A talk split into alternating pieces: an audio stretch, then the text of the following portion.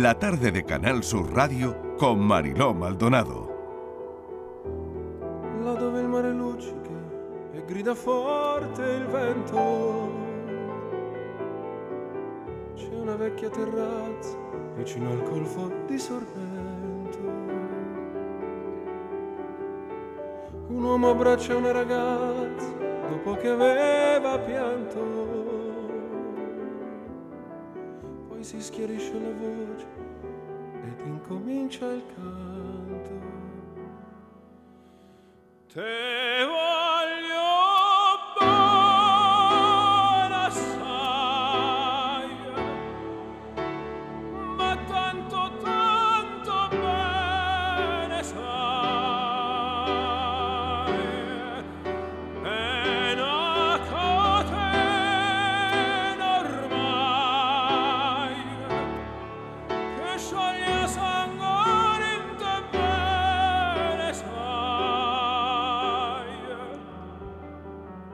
Las 5 y 12 minutos de, de la tarde. Ya anunciábamos que charlaríamos con el doctor Carlos Belmonte. Es uno de los grandes en la ciencia del cerebro. 79 años, ahora él me lo confirmará. Y una vez más se demuestra que la edad no tiene consecuencias en la amplitud del conocimiento. Es uno de los científicos que mejor conoce el cerebro en este país. El cerebro humano es muy sofisticado, pero como cualquier otro producto de la evolución, tiene sus limitaciones.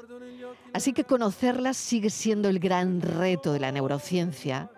Claro, cuanto más sepamos del cerebro, mejor, porque mayor revolución existirá en nuestra sociedad en todos los sentidos. Vamos a charlar con el doctor Belmonte que nos ha concedido esta entrevista.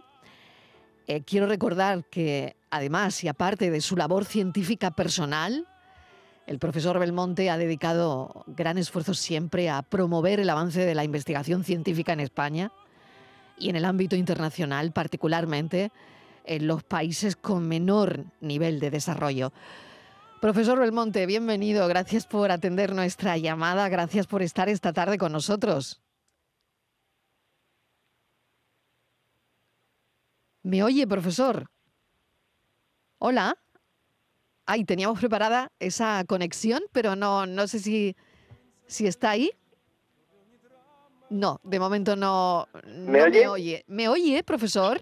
Sí, le oigo, sí. Ay, perfecto. Bienvenido. Ah, perdóneme, lo- le estaba diciendo que le agradezco yo a ustedes la, la invitación, porque después de decir mi edad, que ha sido usted exacta, lo cumplo 79 en unos días, y realmente, el, desgraciadamente, la- los años sí afectan al cerebro. En fin, pr- procuremos que sea lo menos posible mm, cada uno de nosotros con nuestros esfuerzos, pero pero sí es uno de sus uno de sus graves problemas en la sociedad actual. ¿Cómo ha cambiado, eh, profesor Belmonte, el, el mapa de la neurociencia? Pues eh, realmente de una manera espectacular. Para que se haga usted una idea, yo conocí al señor que registró por primera vez los impulsos nerviosos en los nervios periféricos, que descubrió que las neuronas se comunicaban por señales eléctricas. Esto eh, se llamaba Edrian y, y tuvo el premio Nobel por ello. Y yo le conocí cuando tenía 19 años. Y después he conocido a casi todos los que han hecho los grandes pasos en el conocimiento del cerebro. Hace eh, 60 años no sabíamos ni la décima parte de lo que sabemos ahora y me estoy quedando por debajo de la realidad. Se ha progresado de una manera espectacular, espectacular. Y en ese sentido la llegada de, la, de, la, de los sistemas informáticos y la capacidad de análisis de gran número de datos pues ha sido esencial ¿no? como, como técnica, como metodología. ¿Está usted en, en- en todo lo que está pasando ahora con la inteligencia artificial? ¿Le interesa, profesor? Me interesa extraordinariamente. Es más, creo que, que va a ser lo que nos va a dar, como les decía hace un momento, una solución a, que podamos entender científicamente, que no quiere decir abarcar con nuestro cerebro individual, pero sí entenderlo. Nosotros eh, sabemos que cuando ustedes se ponen en, están en una pantalla de televisión, sabemos que no son de verdad, pero el 99,9% de los ciudadanos no tienen ni idea de cómo aquel señor se ha metido en esa caja. Quiero decir que si llegamos a entender mecanísticamente cómo opera el cerebro, pues entenderemos y resolveremos algunos de los problemas y limitaciones que tiene nuestro cerebro. Es que son 80.000 millones de células en el cerebro y eh, cada una de ellas se conecta pues aproximadamente con otras mm, con mil conexiones con otras neuronas. De modo que eso en términos de posibilidades de, lotería pues es altísima. Y tanto. Eh, corren buenos tiempos para el cerebro bueno para el cerebro yo creo que, que siempre para la investigación del cerebro, si se refiere a eso, eh, está adquiriendo, yo creo, la, la preeminencia que, que se merece, porque no hay que engañarnos, somos humanos porque tenemos un cerebro humano, es lo que nos distingue de otras especies.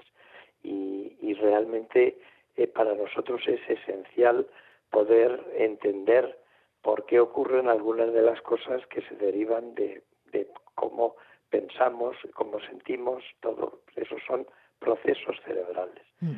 Y, yo creo que es fundamental que sepamos qué mecanismos hay y cómo de alguna manera podemos intentar eh, ajustarlos a un modelo social pues que nos evite algunos de los problemas que tenemos.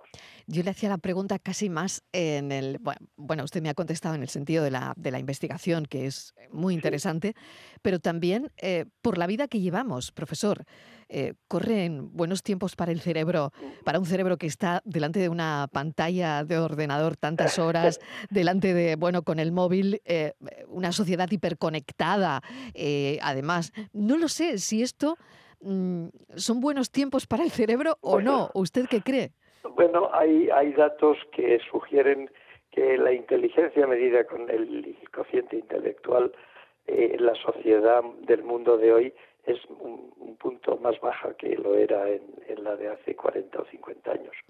O sea que en ese sentido, pero yo creo que eso se debe más al hecho de que hay menos selección natural en el sentido de que gracias a la protección social hay gente que antes se moría y que ahora no se muere, pero que tiene daño cerebral o lesiones o modificaciones que hacen que, bueno, pues esas personas no se las puede dejar desaparecer simplemente porque no tienen esa lo que nosotros llamamos capacidad intelectual que es la que hoy nos vale porque si hubiera nacido a lo mejor en el siglo I pues sería un magnífico guerrero y tendría la vida resuelta.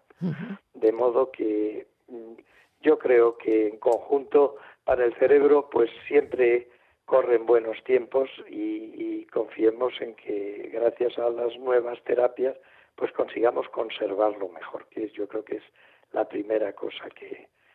Pero la responsabilidad no es tanto de los científicos, sino de los humanos. Es decir, tenemos que, eh, hacer... El cerebro es el órgano más fácil de estropear el, maltrato a un niño condiciona lo que va a ser su vida intelectual, su inteligencia, su capacidad de, responder a estímulos emocionales, etcétera. Es decir, se le puede destrozar con un gesto muy pequeño, con una acción dañina muy, muy eh, momentánea. Y creo que eso es, yo es una responsabilidad que a mí me preocupa tremendamente. Creo que el tenemos que intentar con la educación llevar el desarrollo del cerebro de cada niño hasta su máximo, lo que da de sí, porque no da más de sí que las conexiones que a lo largo de esos primeros años de vida establezca entre sus neuronas cerebrales. Y la segunda es evitar que se le produzca un daño que no sea por resultado de una patología, de una enfermedad que que, en este momento quizá no seamos capaces de tratar.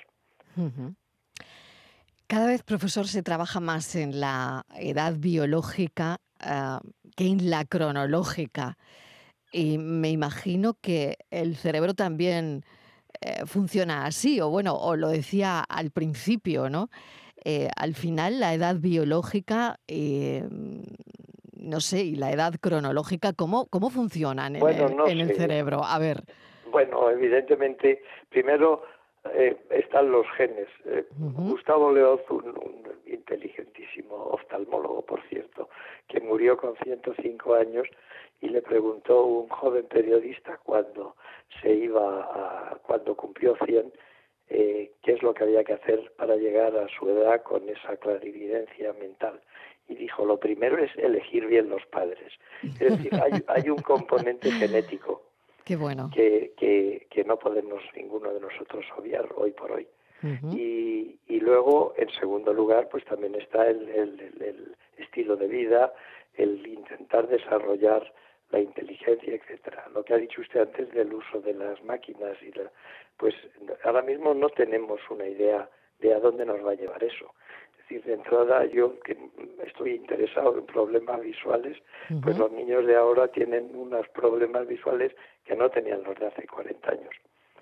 y, y, luego los problemas de atención, el aprendizaje, el, también es verdad que están aprendiendo cosas que son diferentes y quizás les sean más útiles para el modelo de vida que ellos vayan a tener.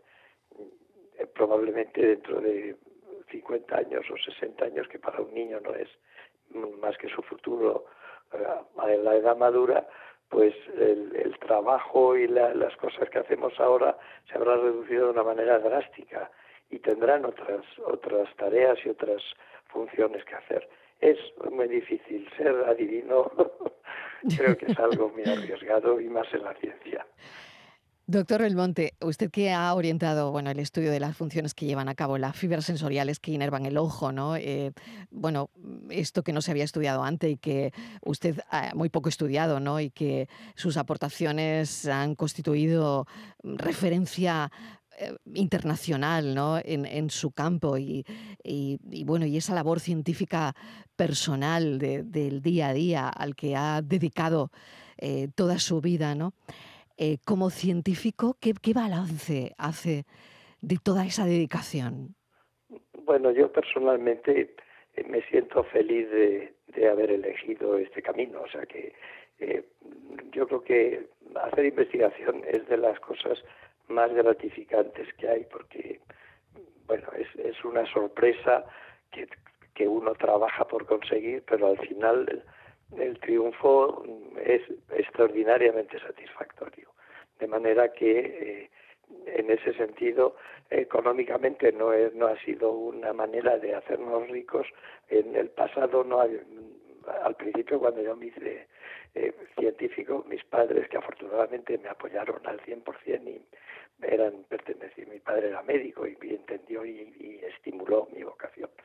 Pero pero realmente eh, al final de la vida, pues eh, no nos ha ido tan mal. En aquel entonces era arriesgado meterse a, algo que no se sabía si uno iba a vivir bien o no. Pero hoy día yo creo que los científicos pues tenemos una situación eh, económica suficiente para vivir dignamente y luego no es una motivación para nosotros importante. Y, y en segundo lugar da una independencia eh, personal brutal, porque uno decide las preguntas que hace y decide las que le gustan. Entonces, con una serie de limitaciones, por supuesto, pero que da mucha, mucha libertad personal. Creo que es una, una profesión que al que le guste debe, debe seguirla sin miedo. O sea, que animaría a investigadores que estén escuchando esta entrevista pese, pese a, cómo está la investigación en este país, ¿no? Efectivamente, yo, yo les, conozco, simpatizo con ellos y me identifico con ellos totalmente. Pero lo que les quiero decir es que eh, los tiempos pasados no fueron mejores y yo diría que fueron nunca, mejores. Nunca. Yo creo que nunca, efectivamente. Y, y, y bueno, uno tiene que, que decidir en la vida eh, a decidir ahora en este momento para la gente joven yo tengo nietos y, y yo lo que me preguntan eh, y les digo hacer lo que os guste porque nada de lo que en este momento os parezca útil para un, proyecto personal que os habéis hecho, muy probablemente va a sobrevivir más de 5 o 10 años. Cuando yo era niño, estudiante, los, los ingenieros eran ingenieros de caminos, eran lo más que se podía ser en la universidad y sin embargo, pues ahora son unos señores que trabajan los buenos en lo suyo y los otros, alguno que otro está en el paro. O sea que no, no hay que pensar que, que hay nada.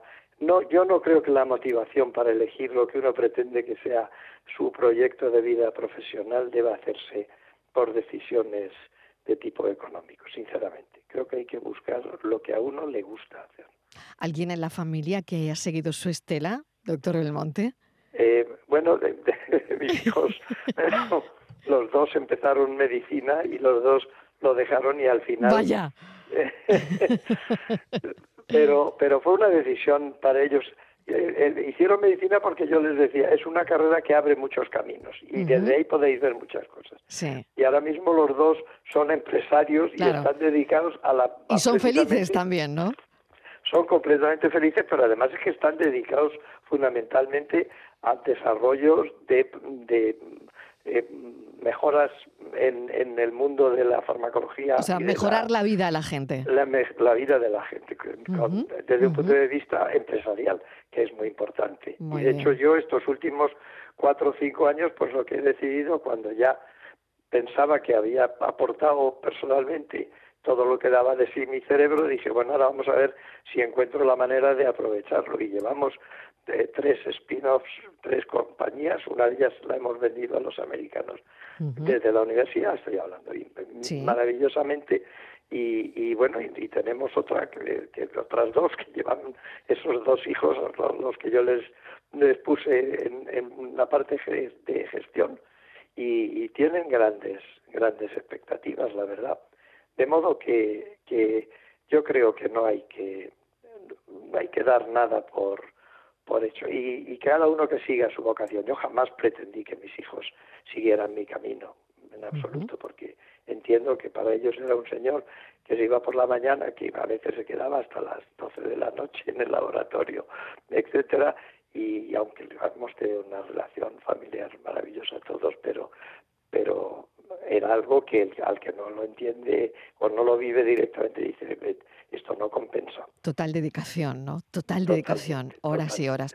Y por último, profesor, ¿qué futuro hay en la investigación de enfermedades degenerativas como el Parkinson o el Alzheimer, ¿no? Eh, creo que no se sabe muy bien todavía cómo, o sí, no lo sé, cómo funciona el sistema inmune del cerebro, ¿no? Volviendo un poco a, a todo esto, ¿no? A la investigación. Los problemas, resolver los problemas médicos del cerebro es muy complicado porque es un órgano muy complicado. Pero, pero sinceramente creo que se están haciendo unos avances eh, muy, muy importantes. De hecho, uno de esos equipos que, nosotros vamos a empezar a, lanzar es un sistema de detección precoz del Alzheimer eh, con un aparato que, que, simplemente lo que hace la resonancia magnética funcional, que vale un millón de euros cada aparato, pues se puede hacer por uno que va a costar 20.000 euros y que puede estar en las manos de todos los el personal sanitario. Y habrá mayor acceso, ¿no, a ese tipo de prueba. Bueno, absolutamente. No, la idea es que, que llegue a sea acceso universal todo por el completo, mundo. por completo. Entonces, el diagnóstico precoz pues es una de las aproximaciones. Saber lo que va a ocurrir antes de que ocurra, porque arreglar lo estropeado es más, más difícil que prevenir la lesión. ¿no? Pero luego están en, genética y en, y en biología molecular todo el, el, aprendizaje que estamos teniendo, entre otras cosas, por las, infecciones, las infecciones y las, las, vacunas.